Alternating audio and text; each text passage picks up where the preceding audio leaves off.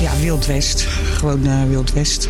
We are not ready to give our freedom to this terrorist Putin. Prins Bernhard heeft dit altijd glashard ontkend. Wat een jaar. Er is een hoop gebeurd in 2023. Maar welke nieuwsonderwerpen spelen ook volgend jaar weer een rol? Op 7 oktober startte de oorlog tussen Israël en Hamas.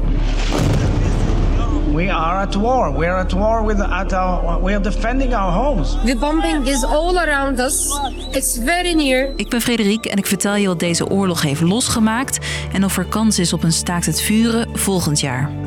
Lang jaar kort. Een terug- en vooruitblik van NOS op 3 en 3FM.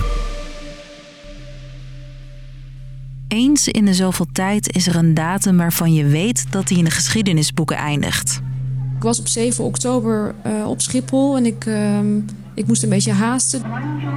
Je hoort correspondent Nasra Habib Allah. Eigenlijk het moment dat ik, dat ik ging zitten, had ik voor het eerst even tijd om het nieuws eh, te checken. Het was een hele vroege vlucht. En toen zag ik ineens allemaal uh, berichten binnenkomen van wat daar gaande was. En eigenlijk werd steeds meer daarover duidelijk. In die berichtjes staat: Hamas vuurt raketten af op Israël. En dat is niet het enige. Ze vallen niet alleen aan vanuit de lucht, maar ook op de grond. Hamas valt dorpen en steden binnen. Op een festival schieten ze mensen dood of nemen ze mee. All the way people were dying, all the way on the road, young people. Het duurt uren voordat Israël reageert. Het was eigenlijk best wel nog een zooitje in het begin. En dat uh, duurde eigenlijk uh, best een tijd uh, voordat die controle er wel was. Ja, en met die controle kwam een tegenreactie. Israël opent het vuur op Gaza. Een plek waar niet alleen Hamas is, maar ook onschuldige burgers wonen. Na weken van aanvallen over en weer is er eind november een gevechtspauze. Dat komt door een deal. Palestijnse gevangenen worden vrijgelaten in ruil voor Israëlische gijzelaars. Maar ook aan die deal komt een einde. En al snel rollen er door heel Gaza Israëlische tanks. Wat de mensen ons daar vertellen is dat er eigenlijk geen enkele plek in Gaza meer is waar ze naartoe kunnen, waar ze veilig zitten. Na de aanval van Hamas zegt demissionair premier Mark Rutte... dat Nederland achter Israël staat. Ja, Nederland steunt Israël. Daar weet mijn Haagse collega Marlene Roy meer over. Nederland verklaarde dat het Israël het recht heeft om zich te verdedigen tegen de aanval van Hamas. Maar op straat en online klinkt het anders. De situatie voor de Palestijnen wordt met de dag slechter. En de kritiek op Israël groeit.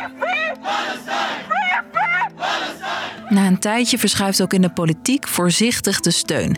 Rutte zegt dat hij achter Israël staat, maar. Er hoort altijd bij, uh, binnen de grenzen van de proportionaliteit en het internationaal oorlogsrecht. Ja, die toon die verandert dus een klein beetje. Rutte zei later: ja, het beeld is ontstaan dat het kabinet Israël blind steunt in alles wat er gebeurt. Maar volgens hem was dat dan niet meer het hele verhaal. Want uh, ze zeiden: onschuldige burgers moeten zo min mogelijk slachtoffer worden van de strijd tegen Hamas.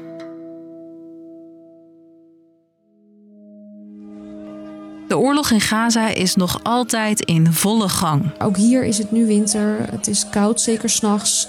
Uh, regelmatig vallen er flinke regenbuien, waardoor tentjes onder water komen te staan. En er is uh, ja, natuurlijk een groot tekort aan alles: aan voedsel, aan water, aan medicijnen. Het doel van Israël blijft hetzelfde. We will operate in maximum force against Hamas terrorists Israël wil dat Hamas wordt verslagen en dat alle gijzelaars vrijkomen. Ja, ze willen eigenlijk ook niet stoppen voordat ze dat doel bereikt hebben. En ook Hamas lijkt voorlopig niet te minderen.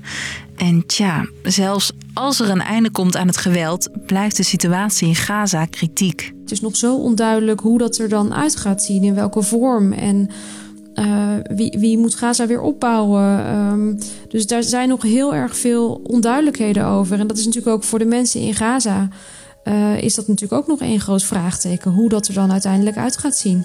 Is er voor mensen in Gaza nog ruimte voor hoop? Ik, ik hoop dat mensen altijd hoop blijven houden. Uh, maar het is, wel, het is wel een hopeloze situatie waar men in zit natuurlijk.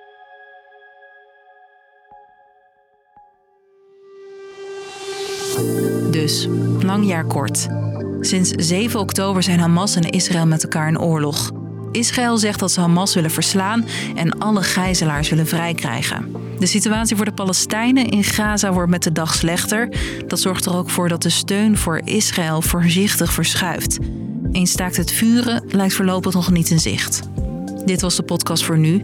Deze hele week vind je een extra bonusaflevering met een terug- en vooruitblik. En vind je dat nou nog niet genoeg? Test dan je nieuwskennis in onze speciale online nieuwsquiz. Linkje staat in de show notes. Tot de volgende!